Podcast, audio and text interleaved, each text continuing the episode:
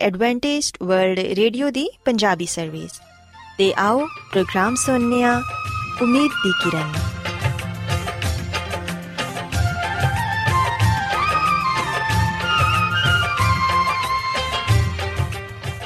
ਸਾਥਿਓ, ਮੈਂ ਤੁਹਾਡੀ ਮੇਜ਼ਬਾਨ ਫਰਾਜ਼ ਸਲੀਮ, ਪ੍ਰੋਗਰਾਮ ਉਮੀਦ ਦੀ ਕਿਰਨ ਦੇ ਨਾਲ ਤੁਹਾਡੀ ਖidmat 'ਚ ਹਾਜ਼ਰ ਹਾਂ। ਮੇਰੇ ਵੱਲੋਂ ਪ੍ਰੋਗਰਾਮ ਸੁਣਨ ਵਾਲੇ ਸਾਰੇ ਸਾਥੀਆਂ ਨੂੰ ਮੇਰਾ ਪਿਆਰ ਭਰਾ ਸਲਾਮ, ਕਬੂਲ ਹੋਏ।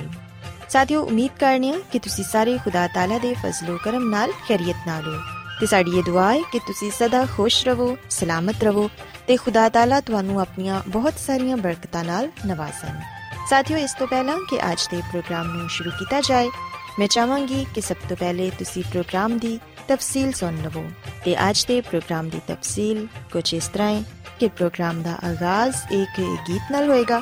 ਤੇ ਗੀਤ ਦੇ ਬਾਅਦ ਸਿਹਤ ਦਾ ਪ੍ਰੋਗਰਾਮ ਤੰਦਰੁਸਤੀ, ਹਜ਼ਾਰ ਨਿਮਤ ਤੁਹਾਡੀ ਖidmat 'ਚ ਪੇਸ਼ ਕੀਤਾ ਜਾਏਗਾ ਤੇ ਸਿਹਤ ਦੇ ਹਵਾਲੇ ਤੋਂ ਤੁਹਾਨੂੰ ਮਫੀਦ مشਵਰੇ ਦਿੱਤੇ ਜਾਣਗੇ, ਜਿਨ੍ਹਾਂ ਤੇ ਅਮਲ ਕਰਕੇ ਤੁਸੀਂ ਨਾ ਸਿਰਫ ਆਪਣੀ ਬਲਕਿ ਆਪਣੇ ਖਾਨਦਾਨ ਦੀ ਸਿਹਤ ਦਾ ਵੀ ਖਿਆਲ ਰੱਖ ਸਕਦੇ ਹੋ। ਤੇ ਸਾਥਿਓ, ਪ੍ਰੋਗਰਾਮ ਦੇ ਆਖਿਰ 'ਚ ਖੁਦਾ ਦੇ ਖਾਦਮ ਅਜ਼ਮਤ ਇਮਨੁਅਲ ਖੁਦਾਵੰਦ ਦੇ ਅਲਾਹੀ ਪਾਕਲਾਮ ਚੋਂ ਪੇਗਾਮ ਪੇਸ਼ ਕਰਨਗੇ। ਉਮੀਦ ਕਰਨੇ ਆ ਕਿ ਅੱਜ ਦੇ ਪੈਗਾਮ ਦੇ ਜ਼ਰੀਏ ਯਕੀਨਨ ਤੁਸੀਂ ਖੁਦਾਵੰਦ ਕੋਲੋਂ ਬਰਕਤ ਪਾਓਗੇ ਸੋ ਆਓ ਸਾਥੀਓ ਪ੍ਰੋਗਰਾਮ ਦਾ ਆਗਾਜ਼ ਇਸ ਰੂਹਾਨੀ ਗੀਤ ਨਾਲ ਕਰਨੀਆ जाते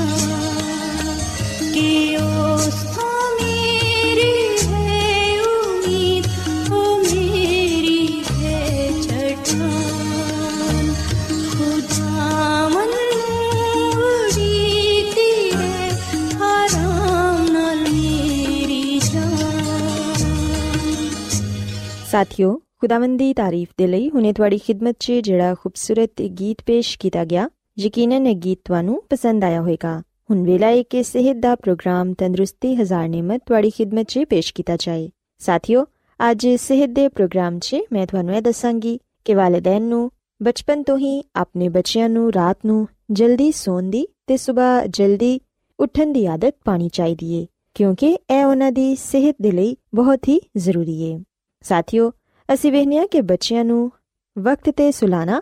ਵਾਲਿਦੈਨ ਦੇ ਲਈ ਇੱਕ ਮਸਲਾ ਬਣਿਆ ਹੋਇਆ ਏ ਅਕਸਰ ਘਰਾਂ 'ਚ ਵੇਖਿਆ ਗਿਆ ਹੈ ਕਿ ਜਦੋਂ ਬੱਚਾ 8-10 ਸਾਲ ਦਾ ਹੋ ਜਾਂਦਾ ਏ ਤੇ ਉਹ ਕੋਸ਼ਿਸ਼ ਕਰਦਾ ਏ ਕਿ ਆਪਣੇ ਮਾਪੇ ਦੇ ਸੋ ਜਾਣ ਦੇ ਬਾਅਦ ਵੀ ਜਾਗਦਾ ਰਹੇ ਤੇ ਟੀਵੀ ਵੇਖਦਾ ਰਹੇ ਜਾਂ ਫਿਰ ਕੰਪਿਊਟਰ ਗੇਮਸ ਖੇਡਦਾ ਰਹੇ। ਸਾਥੀਓ, ਦਰਅਸਲ ਇਹਦੇ 'ਚ ਵੀ ਬੱਚਿਆਂ ਦਾ ਇੱਕ ਨਫਸੀਆਤੀ ਪਹਿਲੂ ਏ ਬੱਚੇ ਵਾਲਿਦੈਨ ਦੇ ਸੌਣ ਦੇ ਬਾਅਦ ਜਾਗ ਕੇ ਕੁਝ ਕਰਨ ਨੂੰ ਐਡਵੈਂਚਰ ਸਮਝਦੇ ਨੇ। ਤੇ ਫਖਰ ਮਹਿਸੂਸ ਕਰਦੇ ਨੇ ਕਿ ਉਹਨਾਂ ਨੇ ਆਪਣੀ ਮਰਜ਼ੀ ਨਾਲ ਕੁਝ ਕੀਤਾ ਏ। ਜਲਦੀ ਸੌਣ ਦੀ ਆਦਤ ਇੱਕ ਅੱਛੀ ਆਦਤ ਤੇ ਤਰਬੀਅਤ ਦਾ ਹਿੱਸਾ ਹੁੰਦੀ ਏ। ਇਹ ਆਦਤ ਬੱਚਿਆਂ ਨੂੰ ਬਚਪਨ ਦੇ ਜ਼ਮਾਨੇ 'ਚ ਹੀ ਪਾ ਦਿੱਤੀ ਜਾਏ ਤੇ ਹਮੇਸ਼ਾ ਕਾਇਮ ਰਹਿੰਦੀ ਏ। ਸਾਥੀਓ, ਅਕਸਰ ਸਾਡੇ ਬਜ਼ੁਰਗ ਵੀ ਸਾਨੂੰ ਇਹ ਨਸੀਹਤ ਕਰਦੇ ਸਨ ਕਿ ਜਲਦੀ ਸੋ ਜਾਓ ਤੇ ਸਵੇਰ ਜਲਦੀ ਉਠੋ, ਕਿਉਂਕਿ ਇਹ ਸਿਹਤ ਦੇ ਲਈ ਅੱਛਾ ਹੈ ਇਸ ਲਈ ਸਾਨੂੰ ਵੀ ਆਪਣੇ ਬੱਚਿਆਂ 'ਚ ਇਹ ਆਦਤ ਮੁੰਤਕਿਲ ਕਰਨ ਦੀ ਜ਼ਰੂਰਤ ਹੈ ਬੱਚਿਆਂ ਦੇ ਮਾਰੂਫ ਨਫਸੀਆਤੀ ਡਾਕਟਰ ਕਹਿੰਦੇ ਨੇ ਕਿ ਅਗਰ ਤੁਹਾਡਾ ਬੱਚਾ ਰੋ ਰਿਹਾ ਹੈ ਤੇ ਉਹਨੂੰ ਰੋਣ ਦਿੱਤਾ ਜਾਏ ਤੇ ਕੋਸ਼ਿਸ਼ ਕੀਤੀ ਜਾਏ ਕਿ ਉਹਨੂੰ ਉਹਦੀ ਮਖਸੂਸ ਜਗ੍ਹਾ ਤੇ ਹੀ ਸੁਲਾਇਆ ਜਾਏ, ਕਿਉਂਕਿ ਉਹ ਇਸ ਮਾਹੌਲ ਤੇ ਉਸ ਮਕਾਮ ਤੋਂ ਅੱਛੀ ਤਰ੍ਹਾਂ ਵਾਕਿਫ ਹੁੰਦਾ ਹੈ ਡਾਕਟਰ ਫਰਮਾਉਂਦੇ ਨੇ ਕਿ ਬੱਚੇ ਆਮ ਤੌਰ ਤੇ ਬਹੁਤ ਜ਼ਿਆਦਾ ਮਾਹੌਲ 'ਚ ਟਲ ਜਾਣ ਦੇ ਆਦੀ ਹੁੰਦੇ ਨੇ। ਥੋੜੀ ਦੇਰ ਦੇ ਲਈ ਉਹਨਾਂ ਨੂੰ ਬੇਚੈਨੀ ਤੇ ਹੁੰਦੀ ਏ, ਲੇਕਿਨ ਤੁਸੀਂ ਉਹਨਾਂ ਦੀ ਬੇਚੈਨੀ ਤੋਂ ਪਰੇਸ਼ਾਨ ਨਾ ਹੋਵੋ ਤੇ ਉਹਨਾਂ ਨੂੰ ਸਲਾਨ ਦੀ ਕੋਸ਼ਿਸ਼ ਕਰਦੇ ਰਹੋ। ਤੁਸੀਂ ਵੇਖੋਗੇ ਕਿ ਕੁਝ ਦੇਰ ਦੀ ਕੋਸ਼ਿਸ਼ ਦੇ ਬਾਅਦ ਬੱਚੇ ਨੂੰ ਖੁਦ ਬਖੁਦ ਨੀਂਦ ਆ ਜਾਏਗੀ। ਇਹ ਸਭ ਤੁਹਾਡੇ ਸਮਝਾਨ ਤੇ ਮੁਨਸਰ ਹੈ ਕਿ ਤੁਸੀਂ ਬੱਚੇ ਨੂੰ ਕੀ ਸਿਖਾਇਆ ਏ। ਅਗਰ ਤਰਬੀਅਤ ਦਿੱਤੀ ਏ ਕਿ ਉਹ ਆਪਣੇ ਬਿਸਤਰ ਤੇ ਸੋਏ, ਤੇ ਉਹ ਹਮੇਸ਼ਾ ਬਿਸਤਰ ਤੇ ਹੀ ਸੋਏਗਾ। ਸਾਥੀਓ, ਅਕਸਰ ਮਾਵਾਂ ਰਾਤ ਨੂੰ ਆਪਣੇ ਬੱਚੇ ਨੂੰ ਇਹ ਕਹਿੰਦੀਆਂ ਨੇ ਕਿ ਬੇਟਾ, ਖੁਦਾ ਦੇ ਲਈ ਸੋ ਜਾਓ। ਇੰਨੀ ਰਾਤ ਹੋ ਗਈ ਏ, ਤੁਸੀਂ ਕੀ ਕਰਦੇ ਫਿਰ ਰਹੇ ਹੋ? ਮਾਵਾਂ ਅਕਸਰ ਆਪਣੇ ਬੱਚਿਆਂ ਨੂੰ ਇਹ ਕਹਿੰਦੀਆਂ ਨੇ ਕਿ ਬੇਟਾ, ਨਾ ਤੇ ਤੂੰ ਦਿਨ ਨੂੰ ਸੋਣਾ ਏ ਤੇ ਰਾਤ ਨੂੰ ਵੀ ਨਹੀਂ ਸੌਂਦਾ। ਇਸ ਤਰ੍ਹਾਂ ਤੇਰੀ ਸਿਹਤ ਖਰਾਬ ਹੋ ਜਾਏਗੀ। ਇਸ ਕਿਸਮ ਦੇ ਜੁਮਲੇ ਅਕਸਰ ਸਾਨੂੰ ਸੁਣਨ ਨੂੰ ਮਿਲਦੇ ਨੇ। ਸਾਥੀਓ, ਹੋ ਸਕਦਾ ਹੈ ਕਿ ਤੁਸੀਂ ਖੁਦ ਵੀ ਆਪਣੇ ਬੱਚਿਆਂ ਦੀ ਇਸ ਹਰਕਤ ਤੋਂ ਪਰੇਸ਼ਾਨ ਹੁੰਦੇ ਹੋਵੋ, ਕਿਉਂਕਿ ਤੁਹਾਡੇ ਸੋ ਜਾਣ ਦੇ ਬਾਅਦ ਵੀ ਅਗਰ ਬੱਚੇ ਜਾਗਦੇ ਰਹਿਣ ਤੇ ਇਹਦੇ ਤੋਂ ਵਾਲਿਦੈਨ ਨੂੰ ਪਰੇਸ਼ਾਨੀ ਹੁੰਦੀ ਏ ਤੇ ਉਹਨਾਂ ਦੀ ਆਪਣੀ ਨੀਂਦ ਵੀ ਖਰਾਬ ਹੁੰਦੀ ਏ। ਸੋ ਇਸ ਲਈ ਜ਼ਰੂਰੀ ਏ ਕਿ ਵਾਲਿਦੈਨ ਬਚਪਨ ਤੋਂ ਹੀ ਆਪਣੇ ਬੱਚਿਆਂ ਨੂੰ ਇਹ ਦੱਸਣ ਕਿ ਜਲਦੀ ਸੋਣਾ ਤੇ ਸਵੇਰ ਜਲਦੀ ਉੱਠਣਾ ਉਹਨਾਂ ਦੀ ਸਿਹਤ ਦੇ ਲਈ ਤੇ ਉਹਨਾਂ ਦੀ ਜ਼ਿੰਦਗੀ ਦੇ ਲਈ ਬਹੁਤ ਹੀ ਮਫੀਦ ਏ। ਬਹੁਤ ਸਾਰੇ ਐਸੇ ਘਰ ਵੀ ਹੁੰਦੇ ਨੇ ਜਿਨ੍ਹਾਂ 'ਚ ਬੱਚੇ ਵਾਲਿਦੈਨ ਦੇ ਨਾਲ ਹੀ ਸੋ ਜਾਂਦੇ ਨੇ, ਪਰ ਕੁਝ ਬੱਚੇ ਬਹੁਤ ਹੀ ਬੇਚੈਨ ਫਿਤਰਤ ਦੇ ਹੁੰਦੇ ਨੇ। ਸੌਂਦੇ ਵੇਲੇ ਪੂਰੇ ਬਿਸਤਰ ਤੇ ਚੱਕਰ ਲਗਾਉਂਦੇ ਰਹਿੰਦੇ ਨੇ, ਉਲਟੇ ਸਿੱਧੇ ਹੱਥ ਪਾਉ ਹਿਲਾਉਂਦੇ ਨੇ, ਜਿੰਦੀ ਵਜ੍ਹਾ ਨਾਲ ਵਾਲਿਦੈਨ ਦੀ ਨੀਂਦ ਵੀ ਖਰਾਬ ਹੁੰਦੀ ਏ।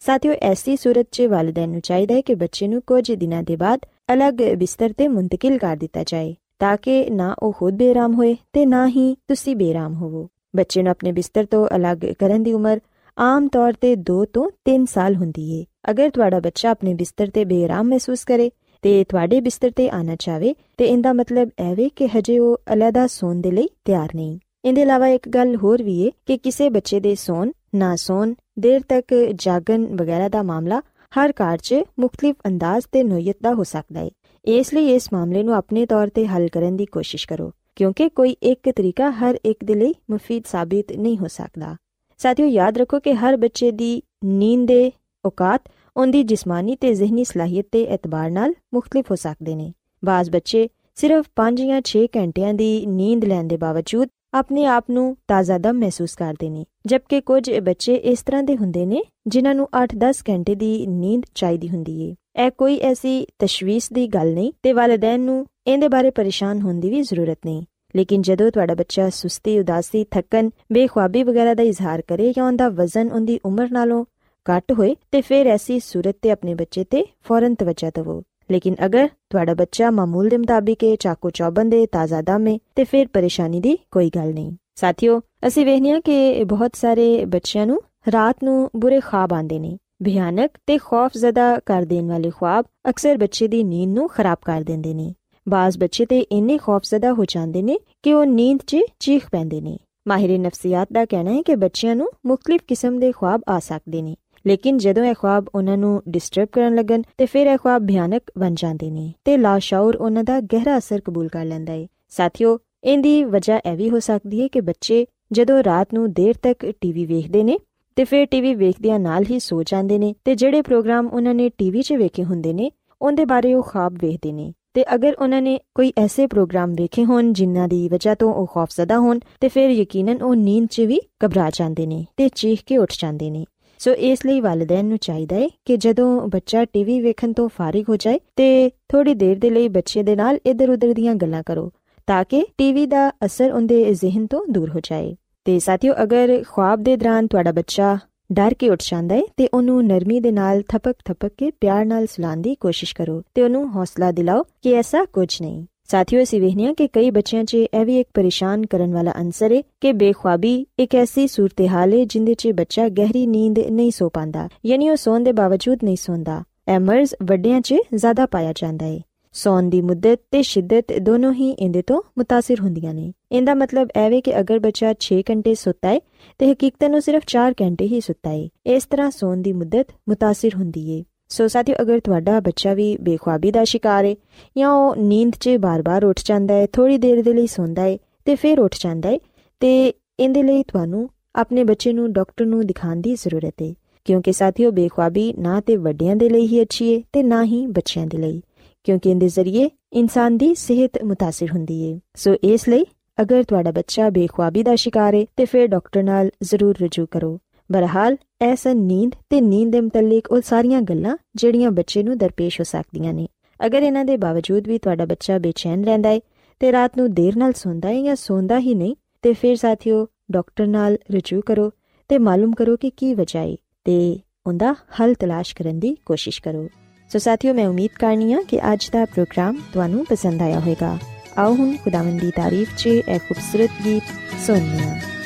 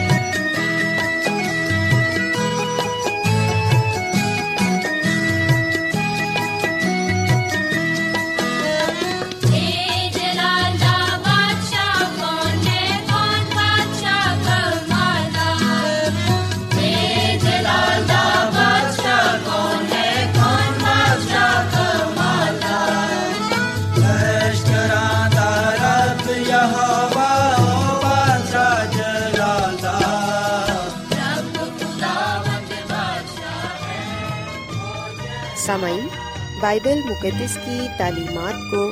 मज़ीद सीखने के लिए, या अगर आपका कोई सवाल हो तो आप हमसे व्हाट्सएप के ज़रिए इस नंबर पर राब्ता कर सकते हैं। हमारा व्हाट्सएप नंबर है सिफर सिफर नौ दो तीन एक सिफर एक सात छ सात नौ छ दो। नंबर एक बार फिर नोट कर लें। 0092310176796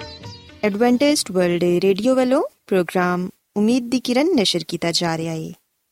ਹੁਣ ਵੇਲੇ ਕਿ ਅਸੀਂ ਖੁਦਾ ਦੇ ਪਾਕ ਕਲਾਮ ਚੋਂ ਪੈਗਾਮ ਸੁਣੀਏ ਤੇ ਅੱਜ ਤੁਹਾਡੇ ਲਈ ਪੈਗਾਮ ਖੁਦਾ ਦੇ ਖਾਦਮ ਅਜ਼ਮਤ ਇਮਨੁਅਲ ਪੇਸ਼ ਕਰਨਗੇ ਤੇ ਆਓ ਆਪਣੇ ਦਿਲਾਂ ਨੂੰ ਤਿਆਰ ਕਰੀਏ ਤੇ ਖੁਦਾ ਦੇ ਕਲਾਮ ਨੂੰ ਸੁਣੀਏ। ਯਿਸੂ ਮਸੀਹ ਦੇ ਅਜ਼ਲੀ ਤਬਦੀ ਨਾਮ ਵਿੱਚ ਸਾਰੇ ਸਾਥੀਆਂ ਨੂੰ ਸਲਾਮ। ਸਾਥੀਓ, ਮੈਂ ਮਸੀਹ ਯਿਸੂ ਵਿੱਚ ਤੁਹਾਡਾ ਖਾਦਮ ਅਜ਼ਮਤ ਇਮਾਨੁਅਲ ਕਲਾਮੇ ਮੁਕੱਦਸ ਦੇ ਨਾਲ ਤੁਹਾਡੀ ਖਿਦਮਤ ਵਿੱਚ ਹਾਜ਼ਰ ਹਾਂ ਤੇ ਮੈਂ ਖੁਦਾਵੰਦ ਖੁਦਾ ਦਾ ਸ਼ੁਕਰ ਅਦਾ ਕਰਨਾ ਵਾਂ ਕਿ ਅੱਜ ਮੈਂ ਤੁਹਾਨੂੰ ਇੱਕ ਵਾਰ ਫੇਰ ਖੁਦਾਵੰਦ ਦਾ ਕਲਾਮ ਸੁਣਾ ਸਕਣਾ ਸਾਥੀਓ, ਅੱਜ ਅਸੀਂ ਬਾਈਬਲ ਮੁਕੱਦਸ ਚੋਂ ਇਸ ਗੱਲ ਨੂੰ ਸਿੱਖਾਂਗੇ ਤੇ ਇਸ ਗੱਲ ਨੂੰ ਜਾਣਾਂਗੇ ਕਿ ਨਿਜਾਤ ਪਾਣ ਦੀ ਉਮੀਦ ਸਾਥੀਓ ਜਦੋਂ ਅਸੀਂ ਬਾਈਬਲ ਮੁਕੱਦਸ ਨੂੰ ਗਹਿਰਾਈ ਦੇ ਨਾਲ ਪੜ੍ਹਨੇ ਆ ਉਸ ਵੇਲੇ ਅਸੀਂ ਇਸ ਗੱਲ ਨੂੰ ਜਾਣਨ ਵਾਲੇ ਬਣਨੇ ਆ ਕਿ ਹਰ ਇੱਕ ਦੇ ਲਈ ਬਾਈਬਲ ਮੁਕੱਦਸ ਵਿੱਚ ਨਿਜਾਤ ਪਾਣ ਦੀ ਉਮੀਦ ਪਾਈ ਜਾਂਦੀ ਹੈ ਸੋ ਇਥੇ ਇਹ ਸਵਾਲ ਪੈਦਾ ਹੁੰਦਾ ਹੈ ਕਿ ਅਸੀਂ ਕਿਵੇਂ ਨਿਜਾਤ ਪਾ ਸਕਨੇ ਆ ਬਾਈਬਲ ਮੁਕੱਦਸ ਸਾਨੂੰ ਇਹਦੇ ਬਾਰੇ ਕੀ تعلیم ਦਿੰਦੀ ਹੈ ਸਾਥੀਓ ਇਸ ਤੋਂ ਪਹਿਲਾਂ ਕਿ ਅਸੀਂ ਇਸ ਗੱਲ ਨੂੰ ਜਾਣੀਏ ਕਿ ਅਸੀਂ ਕਿਵੇਂ ਨਿਜਾਤ ਪਾ ਸਕਨੇ ਆ। ਇਥੇ ਮੈਂ ਤੁਹਾਨੂੰ ਇਹ ਗੱਲ ਦੱਸਣਾ ਚਾਹਾਂਗਾ ਕਿ ਨਿਜਾਤ ਦਾ ਜਿਹੜਾ ਮਤਲਬ ਹੈ ਉਹ ਹੈ ਆਜ਼ਾਦੀ, ਮੁਖਲਸੀ ਔਰ ਛੁਟਕਾਰਾ। ਜਦੋਂ ਅਸੀਂ ਆ ਸਵਾਲ ਕਰਨੇ ਆ ਕਿ ਅਸੀਂ ਕਿਵੇਂ ਨਿਜਾਤ ਪਾ ਸਕਨੇ ਆ, ਉਸ ਵੇਲੇ ਇਸ ਗੱਲ ਤੋਂ ਮੁਰਾਦ ਆ ਹੈ ਕਿ ਅਸੀਂ ਕਿਵੇਂ ਆਪਣੇ ਗੁਨਾਹਾਂ ਤੋਂ ਬਚਾਏ ਜਾ ਸਕਨੇ ਆ। ਅਸੀਂ ਕਿਵੇਂ ਗੁਨਾਹ ਤੋਂ ਆਜ਼ਾਦੀ ਪਾ ਸਕਨੇ ਆ। ਤੇ ਗੁਨਾਹ ਦੀ ਸਜ਼ਾ ਜਿਹੜੀ ਕਿ ਮੌਤ ਹੈ ਉਹਦੇ ਤੋਂ ਛੁਟਕਾਰਾ ਪਾ ਸਕਨੇ ਆ। ਸਾਥੀਓ ਆ ਗੱਲ ਯਾਦ ਰੱਖੋ ਕਿ ਇਨਸਾਨ ਫਿਤਰਤੀ ਤੌਰ ਨਾਲ ਗੁਨਾਹਗਾਰ ਹੈ ਜਿਵੇਂ ਕਿ ਹਜ਼ਰਤ ਦਾਊਦ ਕਹਿੰਦੇ ਨੇ ਕਿ ਮੈਨੂੰ ਵਿੱਚ ਗੁਨਾਹ ਦੇ ਜੰਮਿਆ ਮੇਰੀ ਮਾਹੀ। ਸੋ ਗੱਲ ਸੱਚ ਹੈ ਕਿ ਹਜ਼ਰਤ ਆਦਮ ਤੇ ਹਵਾ ਦੇ ਗੁਨਾਹ ਕਰਨ ਦੇ ਬਾਅਦ ਹਰ ਇੱਕ ਇਨਸਾਨ ਫਿਤਰਤੀ ਤੌਰ ਨਾਲ, ਬੁਨਿਆਦੀ ਤੌਰ ਨਾਲ ਗੁਨਾਹਗਾਰ ਹੈ ਤੇ ਉਹਨੂੰ ਨਜਾਤ ਪਾਣ ਦੀ ਜ਼ਰੂਰਤ ਹੈ ਸੋ ਸਾਥੀਓ, ਅਸੀਂ ਕਿਵੇਂ ਆਪਣੇ ਗੁਨਾਹਾਂ ਤੋਂ ਆਜ਼ਾਦੀ ਪਾ ਸਕਨੇ ਆ ਅਸੀਂ ਕਿਵੇਂ ਗੁਨਾਹ ਦੀ ਸਜ਼ਾ ਤੋਂ ਛੁਟਕਾਰਾ ਪਾ ਸਕਨੇ ਆ ਨਜਾਤ ਪਾਣ ਦੇ ਲਈ ਯਾਨੀ ਕਿ ਆਜ਼ਾਦੀ ਪਾਣ ਦੇ ਲਈ ਛੁਟਕਾਰਾ ਪਾਣ ਦੇ ਲਈ ਮਾਫੀ ਪਾਣ ਦੇ ਲਈ ਸਾਨੂੰ ਕੀ ਕੁਝ ਕਰਨਾ ਚਾਹੀਦਾ ਹੈ ਬਾਈਬਲ ਮੁਕੱਦਸ ਸਾਨੂੰ ਇਹਦੇ ਬਾਰੇ ਕੀ تعلیم ਦਿੰਦੀ ਹੈ ਆਓ ਸਾਥੀਓ ਅਸੀਂ ਬਾਈਬਲ ਮੁਕੱਦਸ ਦੇ ਨਵੇਂ ਏਧਨਾਮੇ ਵਿੱਚ ਅਮਾਲ ਦੀ ਕਿਤਾਬ ਦੇ 16ਵੇਂ ਬਾਬ ਦੀ 31ਵੀਂ ਆਇਤ ਪੜ੍ਹੀਏ ਇੱਥੇ ਪਾਲੂਸ ਰਸੂਲ ਇਸ ਅਹਿਮ ਸਵਾਲ ਦਾ ਜਵਾਬ ਦਿੰਦਾ ਹੈ ਕਿ ਅਸੀਂ ਕਿਵੇਂ ਨਜਾਤ ਪਾ ਸਕਨੇ ਆ। ਇੱਥੇ ਲਿਖਿਆ ਕਿ ਉਹਨੇ ਆਖਿਆ, ਖੁਦਾਵੰਦ ਯਿਸੂ ਮਸੀਹ ਤੇ ਈਮਾਨ ਲਿਆ ਤੇ ਤੂੰ ਤੇ ਤੇਰਾ ਘਰਾਨਾ ਨਜਾਤ ਪਾਏਗਾ। ਸੋ ਸਾਥੀਓ, ਪਾਲੂਸ ਰਸੂਲ ਖੁਦਾ ਦਾ ਬੰਦਾ ਅਗਲ ਬਿਆਨ ਕਰਦਾ ਹੈ ਕਿ ਅਗਰ ਖੁਦਾਵੰਦ ਯਿਸੂ ਮਸੀਹ ਤੇ ਈਮਾਨ ਲਿਆਇਆ ਜਾਏ, ਅਗਰ ਯਿਸੂ ਮਸੀਹ ਨੂੰ ਕਬੂਲ ਕੀਤਾ ਜਾਏ, ਤੇ ਫਿਰ ਨਜਾਤ ਮਿਲ ਸਕਦੀ ਹੈ। ਸਾਥੀਓ, ਇਸ ਮੌਕੇ ਤੇ ਇੱਕ ਦਰੋਗਾ ਨੇ, ਯਾਨੀ ਕਿ ਇੱਕ ਸਿਪਾਹੀ ਨੇ, ਜਿਹੜਾ ਕਿ ਕੈਦੀਆਂ ਤੇ ਪਹਿਰਾ ਦਿੰਦਿਆ ਸੀ, ਜਿਨ੍ਹਾਂ ਵਿੱਚ ਪਾਲੂਸ ਰਸੂਲ ਤੇ ਸਲਾਸ ਵੀ ਸੀ। ਅਸੀਂ ਬਾਈਬਲ ਮੁਕੱਦਸ ਵਿੱਚ ਅਗਲ ਪੜ੍ਹਨੇ ਆ ਕਿ ਜਦੋਂ ਪਾਲੂਸ ਰਸੂਲ ਤੇ ਸਲਾਸ ਕੈਦਖਾਨੇ ਵਿੱਚ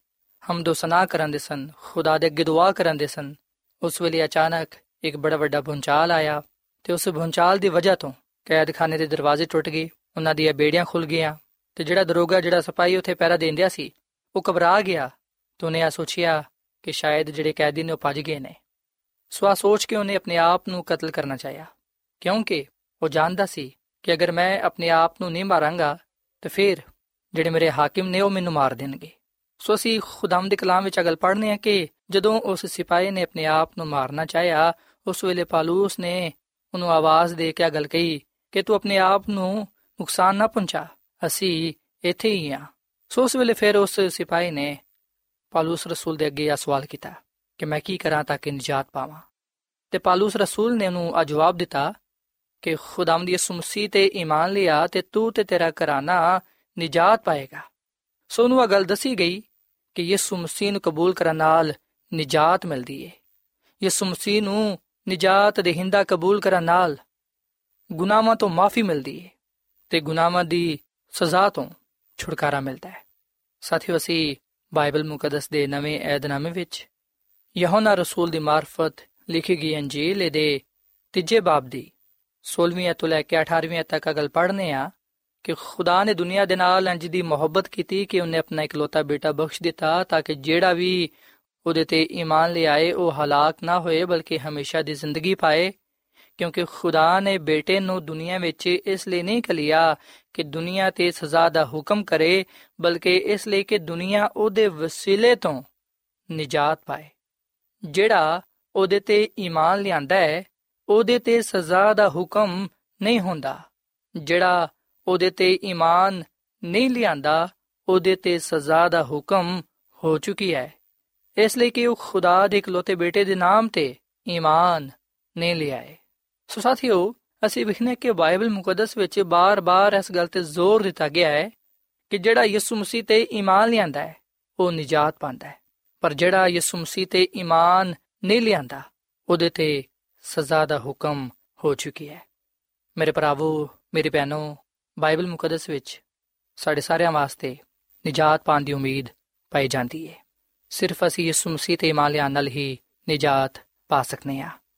ਅਮਾਲ ਦੀ ਕਿਤਾਬ, ਇਹਦੇ 4 ਬਾਬ ਦੀ 12ਵੀਂ ਆਇਤ ਵਿੱਚ ਲਿਖਿਆ ਕਿ ਕਿਸੇ ਦੂਜੇ ਦੇ ਵਸੀਲੇ ਤੋਂ ਨਿਜਾਤ ਨਹੀਂ ਹੈ ਕਿਉਂਕਿ ਆਸਮਾਨ ਦੇ ਥੱਲੇ ਲੋਕਾਂ ਨੂੰ ਕੋਈ ਦੂਸਰਾ ਨਾਮ ਬਖਸ਼ਿਆ ਨਹੀਂ ਗਿਆ ਜਿਹਦੇ ਵਸੀਲੇ ਤੋਂ ਅਸੀਂ ਨਿਜਾਤ ਪਾ ਸਕੀਏ। ਸੋ ਅਸੀਂ ਵਿਖਨੇ ਕਿ ਬਾਈਬਲ ਮੁਕੱਦਸ ਦੇ ਇਸ ਹਵਾਲੇ ਵਿੱਚ ਆ ਖੁਸ਼ਖਬਰੀ ਦਾ ਪੈਗਾਮ ਦਿੱਤਾ ਗਿਆ ਹੈ ਕਿ ਕਿਸੇ ਦੂਜੇ ਦੇ ਵਸੀਲੇ ਤੋਂ ਨਿਜਾਤ ਨਹੀਂ ਹੈ ਕੋਈ ਹੋਰ ਸਾਨੂੰ ਨਿਜਾਤ ਨਹੀਂ ਦੇ ਸਕਦਾ, ਸਿਰਫ ਯਿਸੂ ਮਸੀਹ ਹੀ ਸਾਨੂੰ ਨਿਜਾਤ ਦੇ ਸਕਦਾ ਹੈ। ਯਾਨੀ ਕਿ ਸਿਰਫ ਯਿਸੂ ਮਸੀਹ ਹੀ ਸਾਨੂੰ ਗੁਨਾਹਾਂ ਤੋਂ, ਗੁਨਾਹਾਂ ਦੀ ਸਜ਼ਾ ਤੋਂ ਛੁਟਕਾਰਾ ਦੇ ਸਕਦਾ ਹੈ। ਯਿਸੂ ਮਸੀਹ ਨੂੰ ਕਬੂਲ ਕਰਨ ਨਾਲ ਹੀ ਅਸੀਂ ਗੁਨਾਹਾਂ ਤੋਂ ਮਾਫੀ ਪਾਣੇ ਆ ਅਸੀਂ ਯਿਸੂ ਮਸੀਹ ਨੂੰ ਕਬੂਲ ਕਰਨ ਨਾਲ ਨਿਜਾਤ ਪਾ ਕੇ ਹਮੇਸ਼ਾ ਦੀ ਜ਼ਿੰਦਗੀ ਨੂੰ ਪਾਣ ਵਾਲੇ ਬਣਨੇ ਆ ਸਾਥੀਓ, ਭਾਵੇਂ ਸਾਡਾ ਤਾਲੁਕ ਕਿਸੇ ਵੀ ਕੌਮ ਦੇ ਨਾਲ, ਕਿਸੇ ਵੀ ਮਜ਼ਹਬ ਦੇ ਨਾਲ, ਕਿਸੇ ਵੀ ਨਸਲ ਦੇ ਨਾਲ ਕਿਉਂ ਨਾ ਹੋਏ, ਭਾਵੇਂ ਅਸੀਂ ਜਿੱਥੇ ਵੀ ਹੋਈਏ, ਨਿਜਾਤ ਸਾਡੇ ਸਾਰਿਆਂ ਵਾਸਤੇ ਵੇ। ਨਿਜਾਤ ਪਾਉਣ ਦੇ ਲਈ ਇਹ ਜ਼ਰੂਰੀ ਨਹੀਂ ਹੈ ਕਿ ਅਸੀਂ ਇੱਕ ਮਸੀਹੀ ਘਰ ਵਿੱਚ ਪੈਦਾ ਹੋਈਏ ਤੇ ਫਿਰ ਹੀ ਅਸੀਂ ਨਿਜਾਤ ਪਾ ਸਕਾਂਗੇ ਨਿਜਾਤ ਪੂਰੀ ਦੁਨੀਆ ਦੇ ਲਈ ਹੈ ਭਾਵੇਂ ਅਸੀਂ ਜਿਹੜੇ ਵੀ ਘਰਾਣੇ ਦੇ ਨਾਲ ਜਿਹੜੀ ਵੀ